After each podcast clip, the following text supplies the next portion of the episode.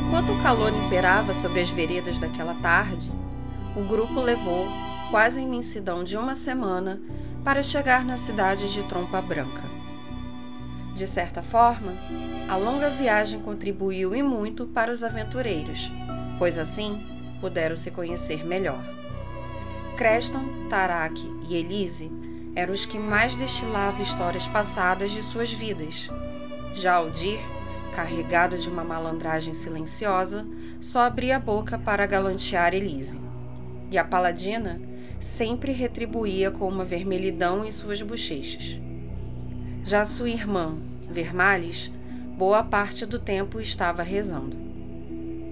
Enquanto Drake parecia viver em uma bolha. Estava sempre quieto, com o um olhar em outro mundo. Só abria a boca para conversar com Creston ou conversar sozinho. Ao chegar na pequena cidade, cercada por paliçadas de madeira, logo procuraram por uma taverna.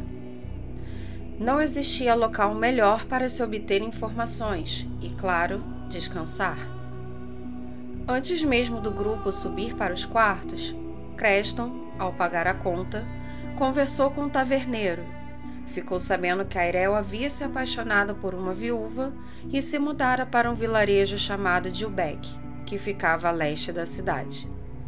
No dia seguinte, Antes do sol revelar seus encantos, o grupo partiu para o vilarejo, que ficava a mais ou menos 5 quilômetros da cidade. A viagem transcorreu em uma harmonia cintilante, apesar do calor infernal que fazia naquele dia. Entretanto, ao se aproximar, o ardor deu lugar para uma frialdade descomunal, o que causou uma estranheza em Drake.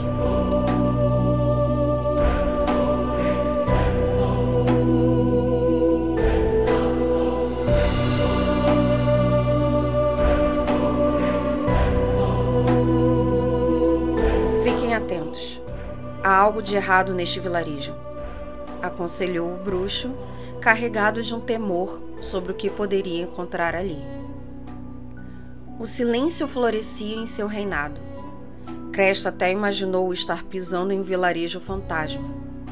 Ao observar tudo ao redor, Drake avistou plantas congeladas, animais petrificados, sangue congelado por todos os lados, e no centro, corpos sem a ardência da vida, cobertos por lençóis. Tudo estava congelado. Mas como isso pôde acontecer? pensou Drake. Acabamos de sair de um calor infernal e o vilarejo está literalmente coberto por uma aura congelante. Finalizou seus pensamentos. Isso só pode ser magia, Vermalhos retrucou buscando encontrar uma alma viva. Até que, de dentro de uma casa, uma voz masculina revelou seus horizontes. Não, isso não foi obra de magia. Isso foi obra dos Cavaleiros Negros. Sibilou um jovem camponês que tremia de frio. Vermalhos tirou seu manto e o cobriu. Eles vieram aqui nesta madrugada. Transformaram a harmonia do vilarejo em um campo de guerra. Bradou o homem, que ainda carregava a fatalidade dentro de si. Conte-nos com mais detalhes, indagou Aldir ao guardar seu arco e se aproximar do jovem humano.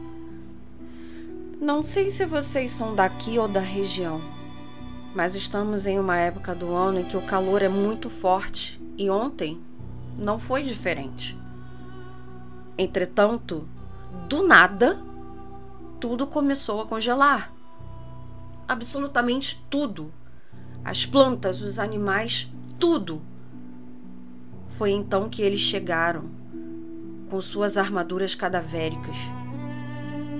Os cavalos tinham o olhar do inferno salientou o camponês, que passou a mão no rosto. Em seguida, sentou na soleira da porta com um pouco de dificuldade.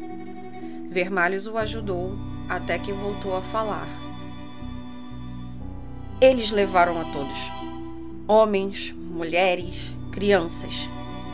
Mataram os velhos! Apontou para os corpos no chão.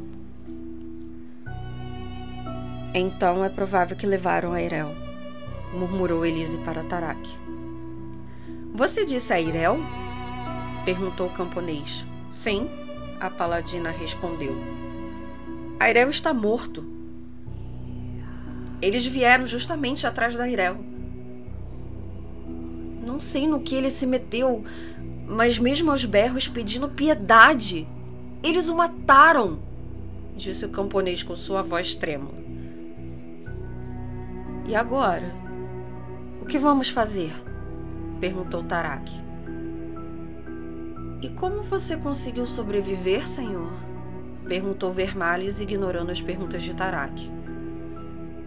Eles não entravam nas casas.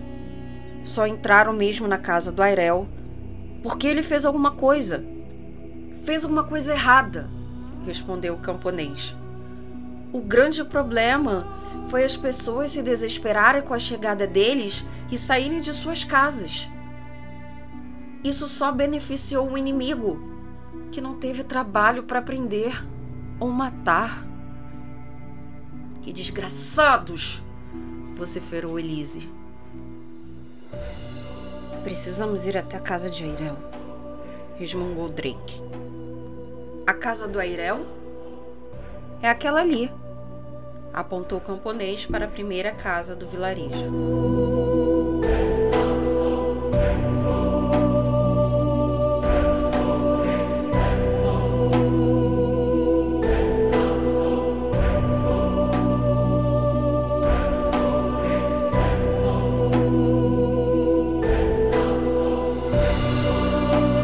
Elise, Tarak, Creston, Aldir e Drake foram até a casa de Airel, enquanto Vermales ficou cuidando do camponês. Ao adentrar, se depararam com um corpo estatelado no chão, banhado por sangue e diversas perfurações. Elise ajoelhou ao seu lado, fez uma oração e murmurou que sua morte será vingada. Enquanto isso, o restante do grupo aproveitou para revistar a casa e tentar encontrar alguma informação, porém, nada conseguiram. Quase valorizando o eloquente ato de desistir, Cresto teve a ideia singular de revistar o corpo de Airel. Em sua camisa, não obteve resposta. Em sua calça, muito menos. Mas em sua bota, encontrou muito mais que um esperançoso bilhete, e sim uma chave. O Draconato bradou avisos aos quatro cantos da casa, que precisavam encontrar algo para abrir com aquela chave. Talvez uma porta escondida, um cofre ou um baú. Revistaram, mais uma vez, a casa toda e nada encontraram. Porém, Elise ao passar por um grande tapete na sala, sentiu algo estranho. Ao levantar, encontrou a porta de um sucinto porão. Adentrou o local e perceberam que era apenas uma salinha, com algumas estantes com suprimentos. Encontraram uma armadura e duas espadas curtas. Mas Tarak foi direto a um baú trancado. Nem esperou Cresto chegar com a chave para tentar abrir com o cabo de sua espada arrebentou o cadeado e encontraram apenas os pedaços solitários de um papiro. Drake leu todos com muita atenção. Porém, o último revelava exatamente tudo o que eles precisavam. O papiro dizia: Relatório sobre a missão. Ponto 1. Existe uma maga chamada Keira Metz na Vila Dramen foi vista com Ciri. Preciso conversar com ela. Ponto 2. Depois preciso conversar com o Lorde da cidade de Flam. Existe o burburinho que ele hospedou uma mulher de cabelo branco em seu castelo. Ponto 3.